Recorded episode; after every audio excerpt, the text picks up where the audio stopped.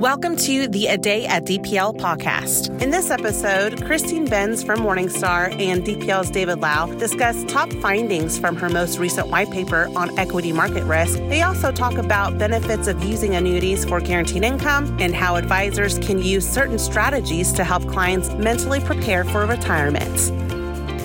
Welcome, Christine Benz. Thanks for being here for a day at DPL. Most people know who you are. You've got quite a long resume and uh, well accomplished. You know, Christine is director of personal finance at Morningstar and a senior columnist for Morningstar.com. In addition, one of the things that I think is terrific is the inaugural list of Barron's 100 most influential women in finance. Congratulations to being named to that. Thank you so much. It was a real thrill. We live in a super dynamic time in what we do. I've worked in financial services and you know mostly focused on you know retirement, retirement products, you know for the last 17 years of my career and and you focus on personal finance and and retirement.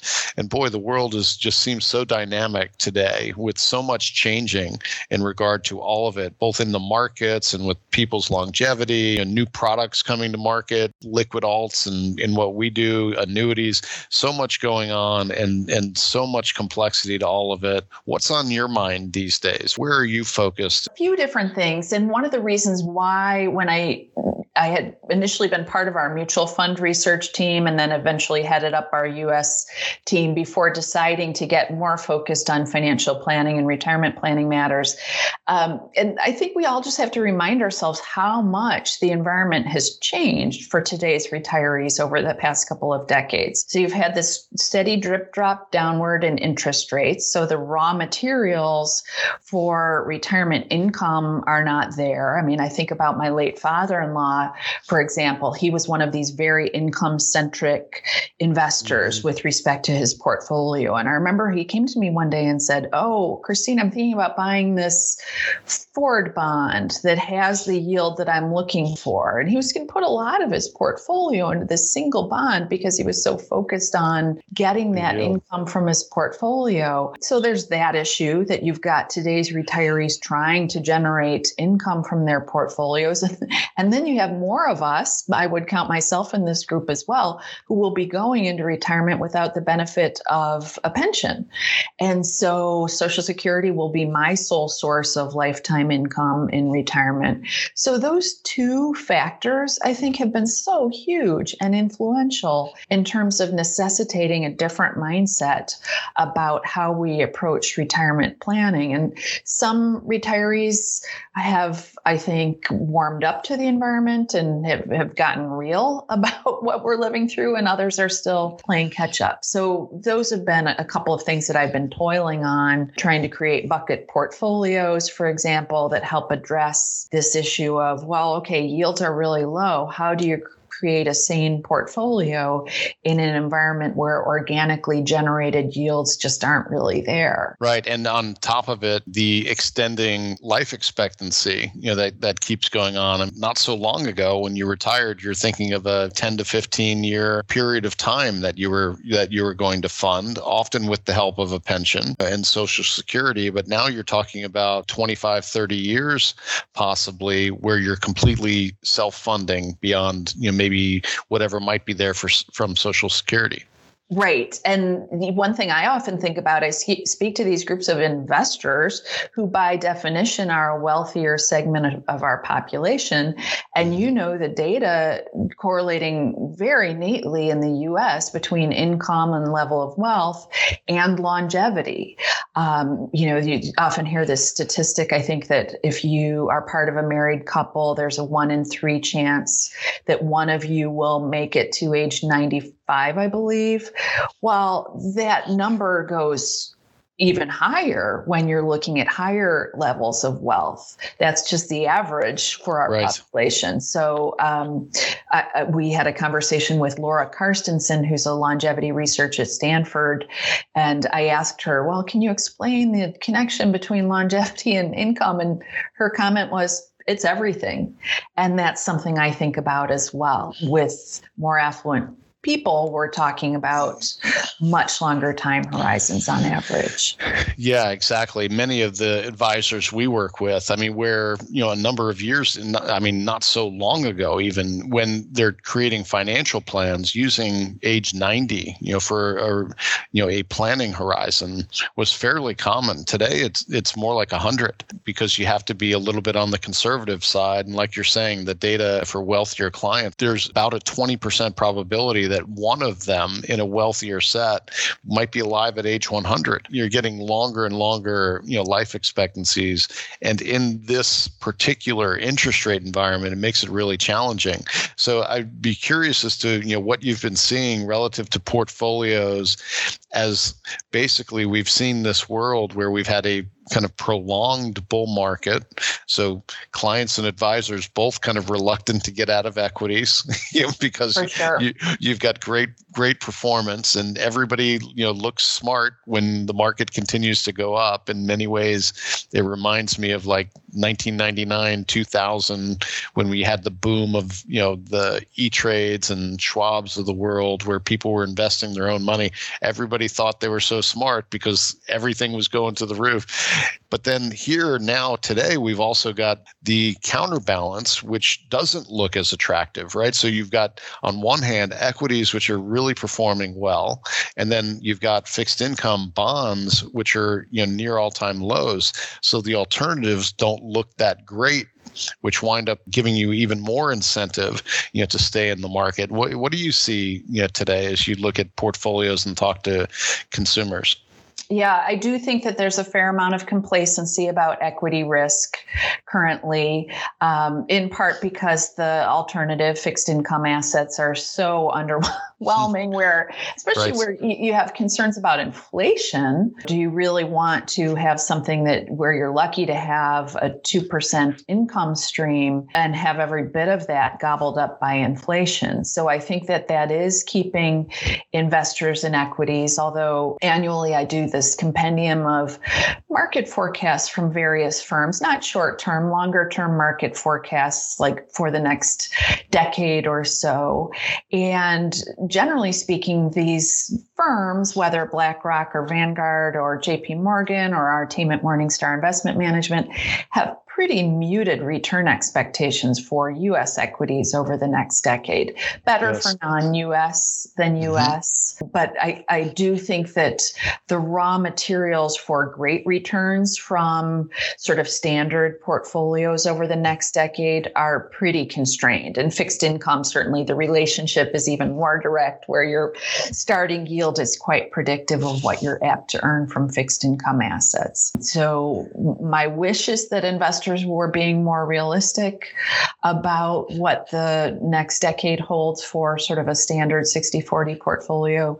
My sense is that some are not being at all realistic. We see that, you know, even with advisors, as we work with, you know, over a thousand advisory firms and we survey them you know, about what kind of market assumptions are you putting into your financial plans and, you know, what kind of longevity assumptions and just to see where the market is. And they're not, I would say, terrible.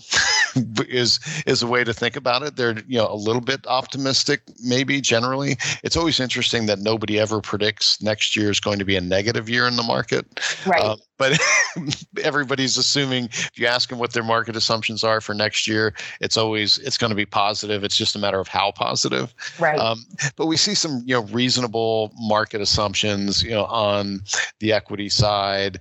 Uh, you know again you know similar on international. You know people are expecting a little better you know performance on international than than U.S. on the fixed income side pretty pessimistic, maybe realistic, but pessimistic, you know, where they're expecting, you know, below 2%. I think 80% of our respondents were, you know, in like the one to one and a half percent range.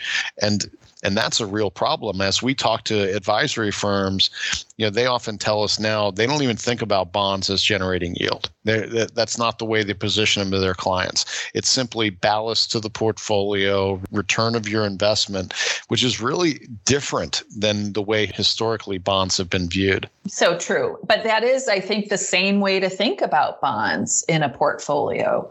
That if in a worst case scenario where stocks go down and stay down for a good long while, like if we have another lost decade in equities like we had from 2000 through 2010, the idea is that you could sort of plow through those safer assets for spending money and, you know, not have to touch your equity assets when they're in a trough. So I think that that's kind of a sensible way to, to set it up. And I've been thinking more about kind of that reverse glide path idea that Wade Pfau and Michael Kitces talked about. The idea was that you come into retirement with the most conservative portfolio that you'll have mm-hmm. throughout retirement. It's feeling to me like that's probably reasonable way to, to be thinking about approaching retirement if, if you're just coming into retirement. Yeah, but then you wind up with the challenge of presenting it to your clients if you're an advisor. Let's get out of this bull market and into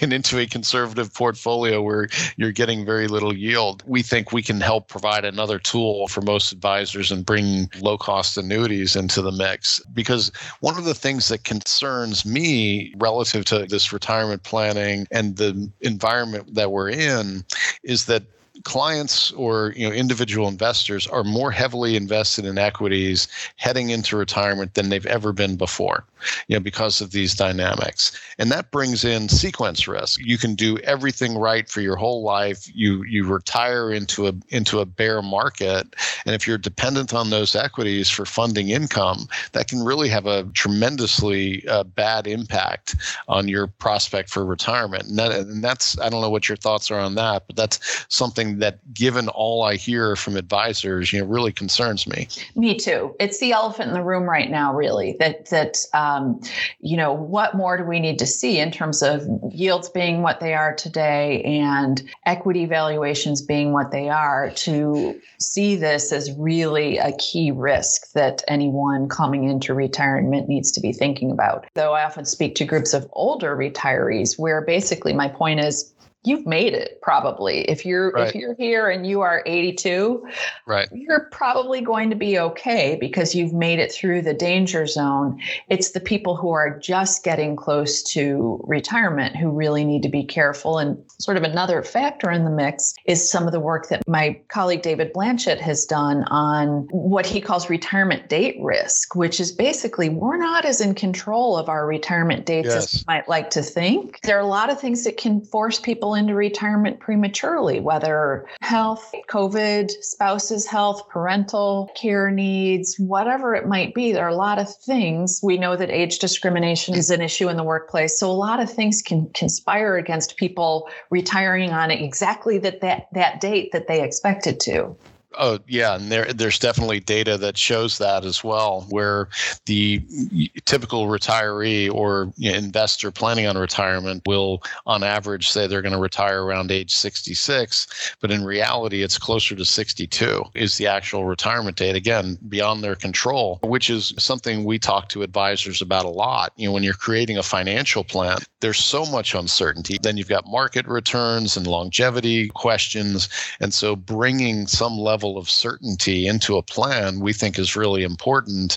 And with other things like pensions by and large going away, Social Security being unpredictable as to what it might look like. We think bringing some certainty with an annuity, a low cost commission free annuity, I'll clarify, into a plan can make a lot of sense, both from a financial as well as a psychological point of view for retirees. Yeah, no, I would agree. We on our podcast interviewed Jeffrey Brown, who is the dean of the business school at University of Illinois and has done a lot of research on annuities. And my colleague Jeff and I do this podcast together. Jeff's younger than me, and we we talked to Jeff Brown for an hour. We took off our headphones. I looked at Jeff. I was like, "Are you ready to buy an annuity?" He was like, "Yeah, pretty much," because we were both kind of compelled uh, about the virtue of having that stable source of income for our own retirements, thinking about being people without pensions, how attractive that idea is. Yeah, and I mean for us, you know, we'll often not to turn this into a complete annuity discussion, but we look at the fact that really, you know, a lot of the problems with the products stem from commissions, right? It drives high prices, it drives bad sales practices, and if you ask me, it drives complexity within products because providers are trying to differentiate their product in some fashion with some fancy bell or whistle. But the core of the product is a really good structure, tax deferred accumulation, which can be turned into lifetime income and that's a fantastic structure. And if you eliminate cost by taking out distribution costs in the forms of commission and wholesaling and all the you know other things that drive up costs, they're really compelling products. I mean, just like if you added 100 basis points of of load onto a Vanguard ETF, it would it wouldn't be that great of a product. Right. It's the, it's the same thing with an annuity. So you know when people look at the products, eyes are usually open because they don't realize what a big impact taking out the commission can have on the products. And I have a related question for you on this front, David. We have been thinking a lot about sort of advisor business models and the right, you know, way for advisors to charge for their services. And I, I come around to the idea that probably there's no single one right way. but one issue that has come up in the context of annuities is just for the AUM based advisor who is charging a percentage of clients' assets under management on an ongoing basis. Do you think that there's a disincentive? I mean, there would be an economic disincentive to recommend some sort of an annuity purchase. Um, how big a deal do you think that is? Or do you find that some of the AUM based advisors are coming around to the virtue of having more guaranteed uh, income? Well, I mean, that's part of the change we bring to the market. So now an annuity, which you've historically not been able to bill on because it's commission driven. Right. Right.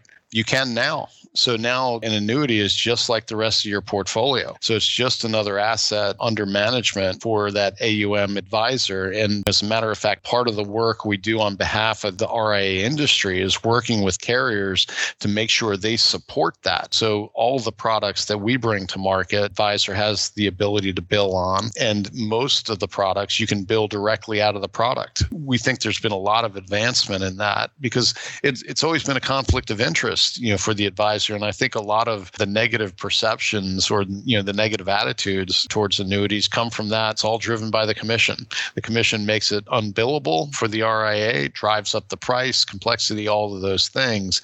And when you remove it, now it can be a billable asset and you take away that conflict for the AUM fee only advisor. We think that's a terrific evolution for the industry in general because it, it, just removes conflict. The commission's a conflict for the commission salesperson. Of course, they want you to buy the annuity and they want you to put as much money into it as you possibly can. Right. When you're dealing with a fee only advisor, if on the other hand, they can't get paid on the annuity. That's a that's a huge disincentive for using them. And we find in the number of years I've been doing this, 17 years now, working with advisors and annuities, fee only advisors and annuities, the number one question 95% of the time is, can I get paid on these? Yes, you can.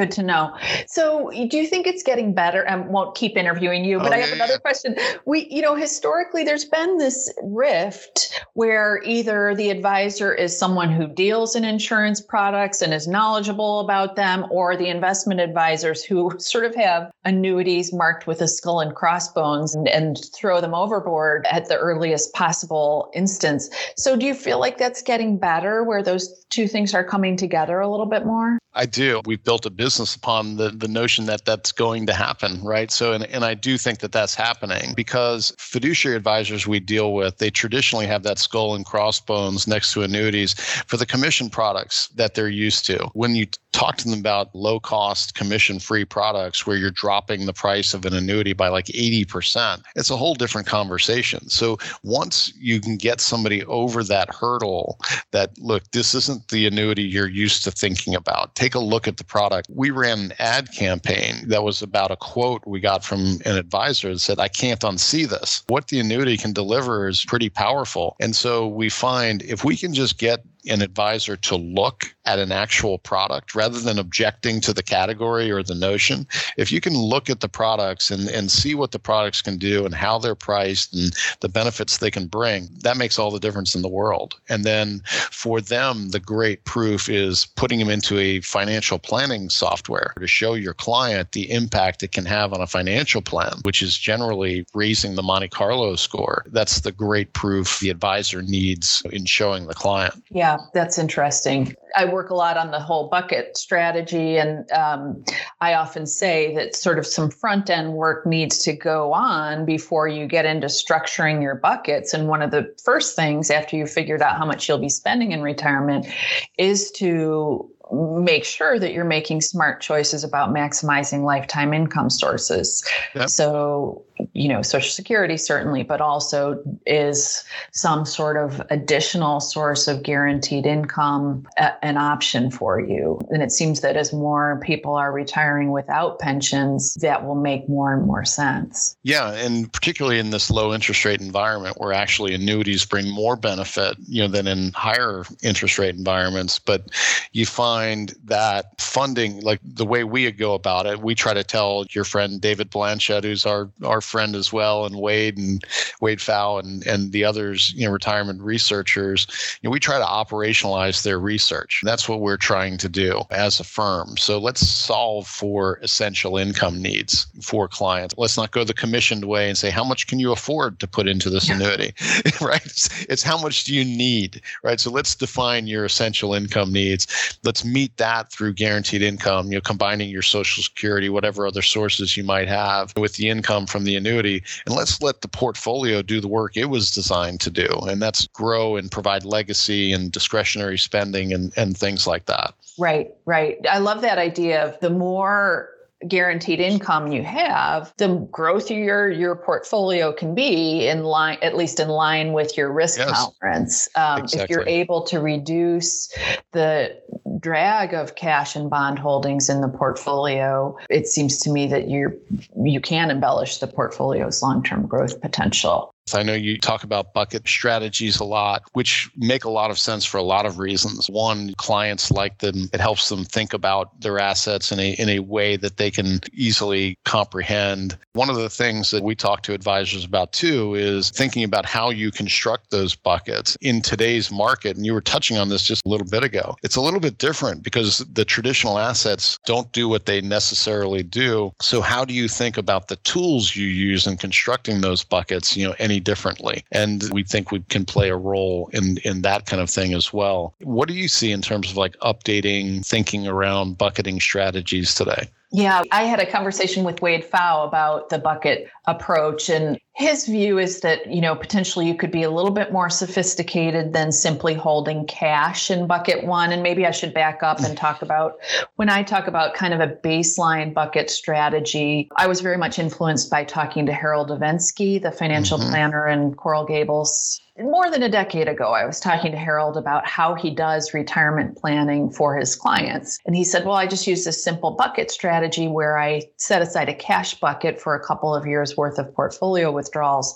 And then I run a total return, you know, balanced portfolio in line with whatever their target allocations are. And he said something which really made a light bulb go off with me, which is he said it works behaviorally. He said he would call his clients sometimes when the market would be undergoing some volatility and say, How are you feeling? Are you okay with what's going on in your portfolio? And his clients would basically just repeat it back to him like, We know right. we have our near term cash flow needs set aside. So That's we right can still take that cruise we had planned to take next year or we were we're going to help with our granddaughter's wedding and that money is set aside and safe. And yep. so he found that it bought that his clients a lot of peace of mind just knowing that their near-term cash flow needs were locked down. So i took harold's approach and tweaked it a little bit. So i have a three bucket system that i think about and talk about. And again david i think it's main use for advisors as an illustration tool for thinking about explaining asset allocation to clients. So yes. in my bucket system, I've got like two years worth of portfolio withdrawals in cash investments where you just want to lock that money down. You can spend it as you need it. And then another, say, eight or so years in high quality fixed income investments, eight years worth of portfolio withdrawals, not eight years of all in living expenses, because some of that stuff will be coming from Social Security or an annuity mm-hmm. or whatever it might be. So yep. another eight years worth of portfolio withdrawals. And I've structured that bucket to kind of stair stepped by risk level. So, starting with maybe next line reserves if cash were depleted, but the retiree still needed additional expenditures. So, I'd start with like a short term, very high quality bond fund. I would include an intermediate term, high quality bond fund to pick up a little bit more yield, not, not much, but a little bit more. I'd include a little bit of treasury inflation protected securities in that portion of the portfolio. And because we're talking about an eight year horizon, I might include include a little bit of high quality dividend paying equity exposure as well. Mm-hmm. So the idea is that with that 10 year framework, you've got your two years worth of cash, another eight years worth of generally high quality fixed income assets, a little bit of equities. If the equity market goes down and stays down for a long period of time, the retiree could kind of spend through that setup. So right. that's kind of the baseline system. But I do think that there are some adjustments back to your question uh, that that you could make in light of the fact that yields are so low. So Wade Pfau would, would evangelize for using something other than cash just to reduce the opportunity cost associated with that bucket one. So he calls yep. buffer assets, which might be an annuity, it might be life insurance cash value, it might be reverse mortgage, mm-hmm. might make sense in that context. And then I think arguably you could shrink bucket two a little bit so it's not eight years years worth of portfolio withdrawals, but it's more like five years worth of portfolio withdrawals in in bonds. So those are some adjustments that I think you could make around the margins. That's great. It's it's so interesting to think about the behavioral side of all this. You know, because so many advisors you know, come up as asset managers. You know, think about managing the portfolio and the you know the investment opportunities and the investment risks and all that. Forget a little bit about the client right? And, right. and and their attitudes and their behaviors relative to all of it. You mentioned Harold uh, Evensky and that bucket approach, and it's great to hear back from your clients them repeating your advice from Harold. We heard some of the same things, you know, early in COVID, where you know annuities can play the same role, and behaviorally you're just looking at the same thing, right? Where I feel secure. You know, mm-hmm. so while the market is collapsing very quickly with COVID, everybody's panicked, and for the advisor, good good advice they're giving everyone at that time is stay the course. Don't panic. So many people move to cash. You know, we've seen the data on that. Our advisors would tell us back the ones that we had provided annuities for because they knew their income was secured, they could hear that message a lot easier investors have anxieties um, right and and the same strategies and same approaches don't necessarily work for everyone you know based on their psychology that's right. I love talking to Michael Finke about these issues. Yes. And he cited some statistic, you might know it, David, but it was it, it was something about having X number of dollars in an annuity in terms of peace of mind, in terms of like what that signaled for the client or felt like to them, was much higher than the actual outlay of dollars that they had put into the annuity. That because it sort of added security to the plan, just off the top of my head, it was something like $200,000 outlay in an annuity was equivalent to like 500,000 actually having that money in the bank because of the extra security that it imparted.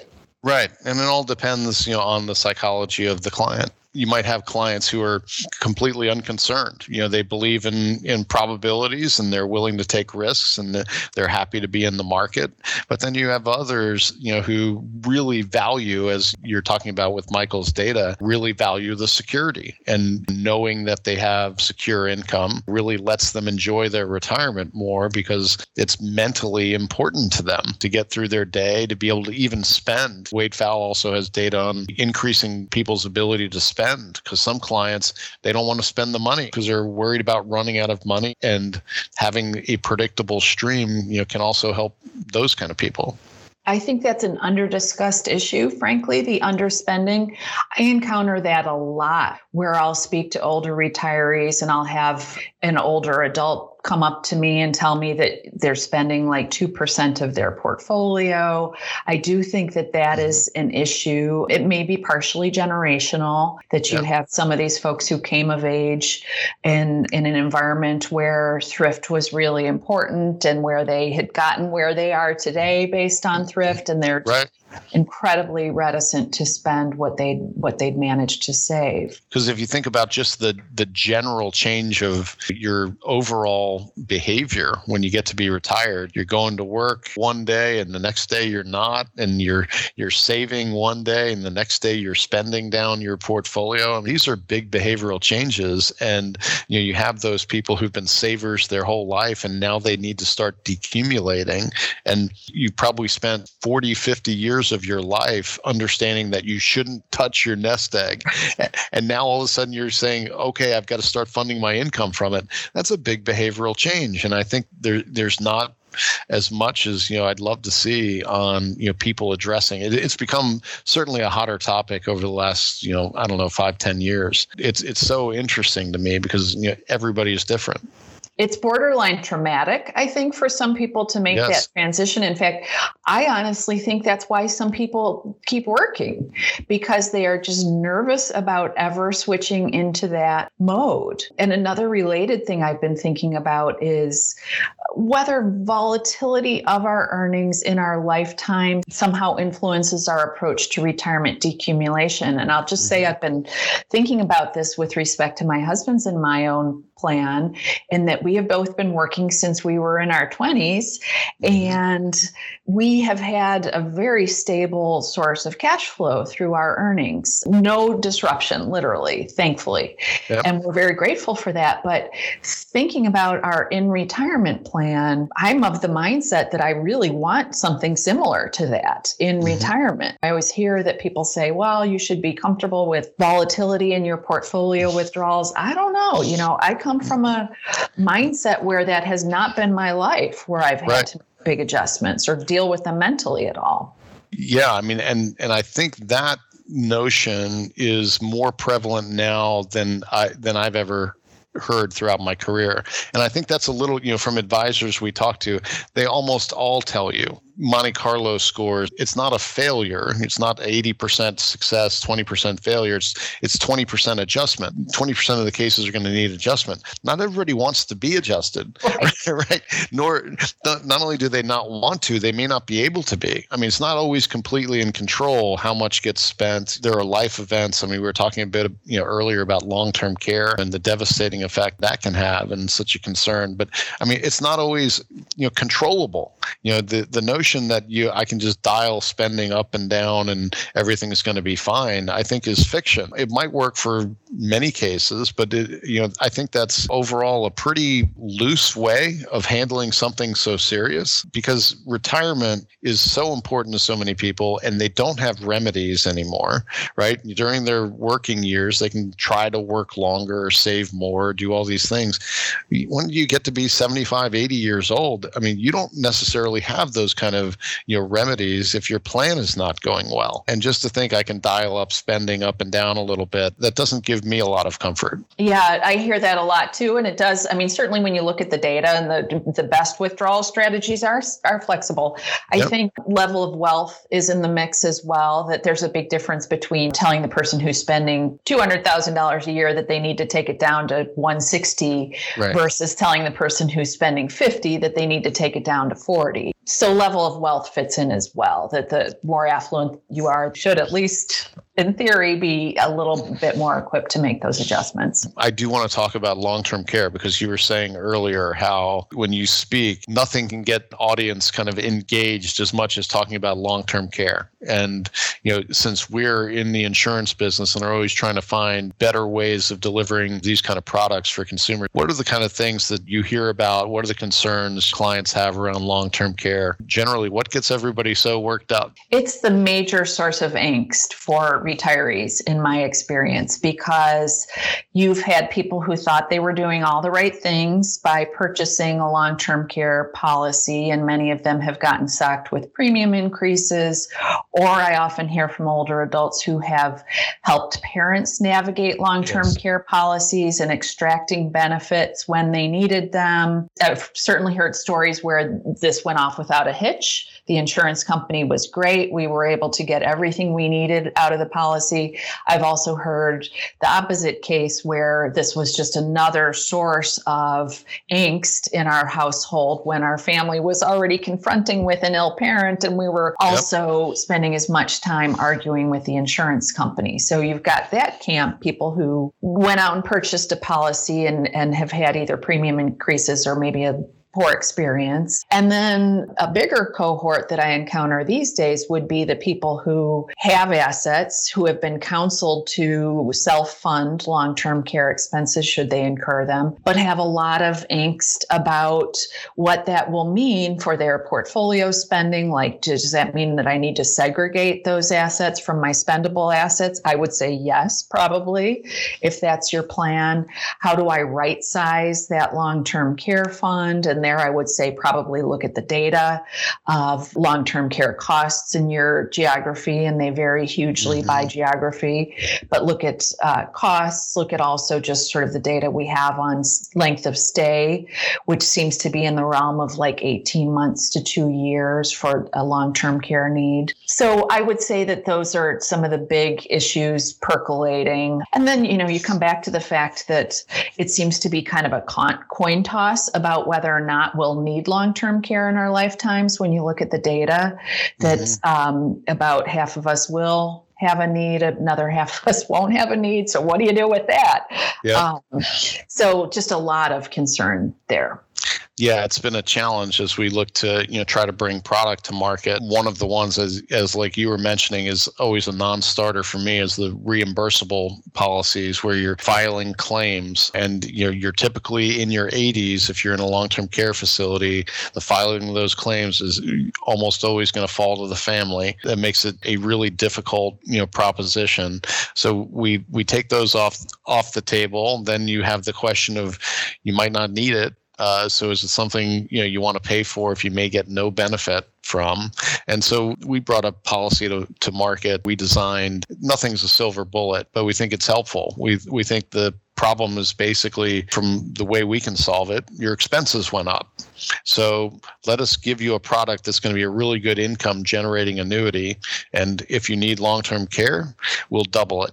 So it's a you know fairly simple straightforward product with a kind of a, a, pretty simple approach to helping. Yeah, certainly that optionality I think is really attractive. It's an attractive component of any of the hybrid products, in my view, that the care rider is there to cover you in case you have those expenses. But if not, it doesn't create a, a major disruption for the rest of your plan. And one thing I like to mention in this context is a lot of older adults have life insurance policies that they're not necessarily using mm-hmm. anymore. So there's an opportunity yes. to do an exchange into some sort of a policy that, so, you know, caring for your dependents was your big risk when you were younger. Now right. you've got this other risk that is keeping you up at night. So I think it rather elegantly lets an older adult trade one risk for the risk that's front and center for them now. Yes, no, that's a great uh, that's a great idea. One of the things I know we wanted to talk about, and you know we talked about a little bit earlier, was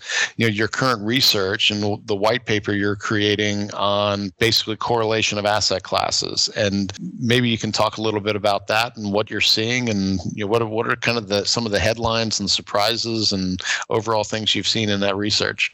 Yeah, thanks, David. I'm part of a small research team and we're working on a piece mining our data at Morningstar. We have a lot of great index data going way back in time thanks to our acquisition of Ibbotson Associates several years ago. So we are looking at what would have been the best diversifier for equity risk over the past couple of decades. And I would say the headline there is that the simplest diversifiers have generally been the most effective. So treasury bonds have been quite effective over the past couple of decades in terms of sort of uh, gaining ground, serving as a buffer when equities have uh, experienced challenging periods. So uh, treasuries look good from this standpoint. Cash, probably not surprisingly, also looks good as an equity mm-hmm. diversifier. Um, you know, won't gain in value in periods of equity market stress, but will definitely hold steady. So those would be the two main categories that have helped to ser- serve to diversify equity risk. Gold has to some extent as well over this time period that we've examined. One thing though we've been thinking about is whether the, and indeed it does the past 20 years captures a very specific period in time that may not be recaptured in the future. So we've had this right. period of declining yields. We've had a fairly benign inflation environment. All of that has been quite good in terms of high quality fixed income investments. Will it be so going forward? I think that's the big open question. And you don't have to go that far back in time to see periods when interest rates were higher, inflation was higher, and equities were bumpy, and treasury bonds didn't necessarily deliver during those periods. So it's, you know, correlations are like any other past return data point. They are not predictive, but I think mm-hmm. still useful. Yeah. So one of the big asset classes that took a rise after 2008 was you know liquid alts. It was always kind of considered bonds, equities, not correlated. There was a big correlation at that time. You know, liquid alts were you know really becoming popular because, in large part, the you know non-correlation or the you know the billing of them being non-correlated. Now you're looking at even a smaller data set. What did the research show you relative to liquid alts? It's not impressive from the standpoint of diversifying equity risk. The liquid alts managers would say, well, we really haven't had an environment in an extended environment in which we could shine, which is 100% mm-hmm. true that many of mm-hmm. these products came out in the wake of the financial crisis. They came out in early 2009, 2010, and we just have not had that many periods where we could examine how well they were able to do. But we haven't seen a great picture from them in terms of being diversifying assets. Whether that will hold true going forward is an open question. We have seen some of these products getting merged away, getting liquidated altogether, which we often see, you know, after these bursts of enthusiasm around an asset class, we'll see them sort of begin to die out. And I think we're seeing a little bit of that. My view is the value proposition on many of these products, they're going to be not a high returning asset class but something that could help buffer your equity assets. My view is that some of these products were just priced too high coming mm-hmm. out of the gate. So if you're looking at an asset class where you're lucky to earn a four or five percent return, you certainly don't want to be giving up a percentage of that in terms of your fees. But that's how many of these these funds were set up. Yeah, well, a lot of them, you know, built out of traditional hedge fund strategies where there's usually some pretty hefty fees on on the hedge right. funds, and some old hedge fund managers launching strategies in in the liquid format, and I think probably a little high priced. And one thing we we all know is that if anything is going to impact performance, certainly price is going to be something that's going to impact performance. For sure. Thank you so much, Christine, for joining us at the day at DPL today. It was terrific conversation, and hopefully someday soon we'll see each other live and in person and uh, be able to say hello. Sounds good. Thank you so much for having me on, David. Thanks, Christine. Thanks for listening. To hear more episodes, go to dplfp.com and subscribe on Apple and Google Podcasts and Spotify.